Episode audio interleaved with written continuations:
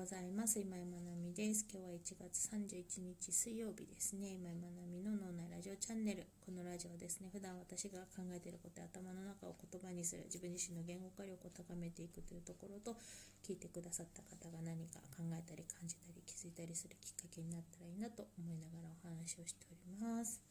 はい、1月ももう終わり。びっくりですね。あのーね、個人でお仕事されてる皆さんはいろいろあるかと思いますがここからね いろいろ頑張りましょう。頑張りましょうね。はい。頑張ります。いやー本当に頑張ります。あっという間ですね。この間年が明けたばっかりでしたが。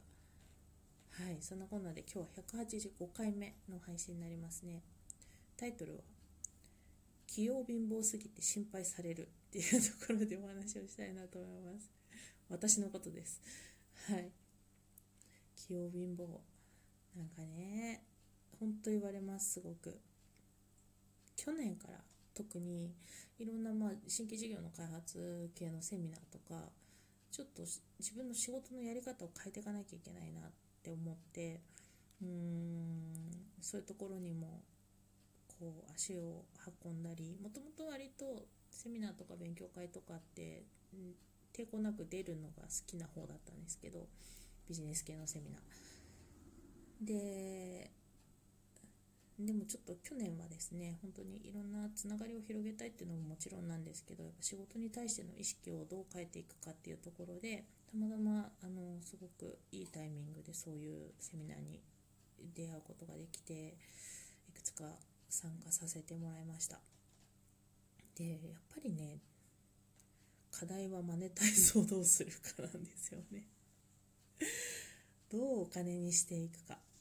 でもともとやっぱりあの何、て言うんだろう。NPO、まあ、非営利活動ボランティア活動とかそっちをスタートでこういういろんなことを始めてるのでお金を稼ぐっていう感覚が非常に私の中で薄いなっていう、まあ、性格もあるのかもしれないけど、あの なっていうのはすごく感じてます。で今現在も仕事ももちろんしてるけれどもあのボランティア活動とかもいくつかしていたりするので例えばですよ昨日も言ってたんですけど地域のお茶の間って言われる地域住民の方たちの居場所づくりの運営を手伝っていたりあと今ねあのドナルド・マクドナルド・ハウスっていう病児のお子さんそのご家族の滞在施設ですね。あの新潟だと新潟大学病院のすぐ近くにあるんですけどそこで月1回のお弁当作りのボランティアをしています。そこのまリーダーをしてるっていう感じですね。ボランティア登録者さん何人かいてでそこで毎月1回メンバー募って、えーとお弁当の内容を考えて買い出しをして当日お弁当作るっていう流れをですねやっています。あとですねうーんとあとなんだろうな、まあ、NPO にも携わってるので市民活動団体ですね。で一番大きいのだと建築職人集団新潟発揮会っていうところの事務局をしているところかな。そこはねあれはなんかすごいいろいろやってますけどボランティアです。びっくりされるけど、まあ、ちょっとね多少事務局のあのお手当ていただくことあるんですけどあのほぼそんな感じですね。ほぼそんな感じですねってなんかよくわかんないけど ボランティア活動って言えるとこだとそこですね。であのーでもこれは私の中でもライフワークなので割と大事な部分です。あんまり外したくないところ。でボランティア活動とかそういう自分がやりがいを感じることとか自分が自分らしくいられる場所とか、うんと、あとその貢献の気持ちですね。あのボランティアって全然その自分のあの身を削ってやるものではなくてやることで自分が何か得られるとか、うんと、そういうことがすごく大事です。だからつうんと辛いもうどうしようもない避けるリソースがない中でやるようなことではなくって自分の人生を豊かにするために充実させるために必要だと思う。ことを自分のできることをできる範囲でやるっていうのがボランティア活動だと思うので、あのそこは外さないようにしてます、まあ、そこでね苦労してきたこともあるので何やってんだっていうところもあったので。で そこはもうほんとね経験を経てちゃんと意識してやってるところです。で今残っているそういう風なものはあのまあ、大変なことももちろんありますけどでも基本はそのやりがいを感じるとか自分自身の、えーとそういうやりたい気持ち人生を豊かにするために必要なライフワークの一つっていうところでやってます。で、まあ、そんなことをしているといろんなことができるようになるわけですね。もともとまああの器用な方ではあると思います。やればできる子っていうような感じですね。でやればできる子ってやらない子にしか言わないんだけどやったらできちゃうのであのでもやるには割と努力してることもあったりするんですけどね。でもやれやればできちゃうので、まあ、まあまあそんなに苦労してないように思われがちかもしれないですね。でそうなってくると割と何でもやればできちゃうのでやれることは多いんです。で頼まれたりとかしてもやっぱりやれないっていうよりもやれることの方が多いから引き受けちゃうことも多いです。はい。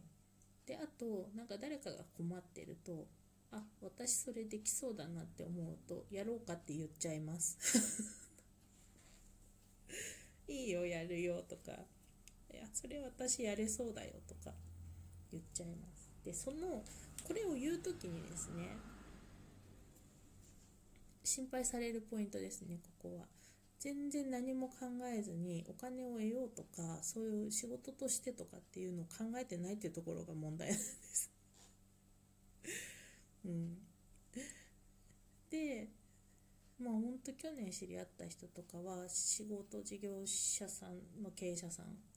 たちが多かったのでやっぱ非常に「今さどこでマネタイズをしてるの?」とかどうやってこうお金をねそれで生み出してるのっていうところをよく聞かれました。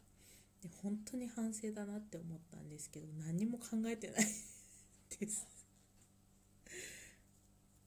何も考えてないんです、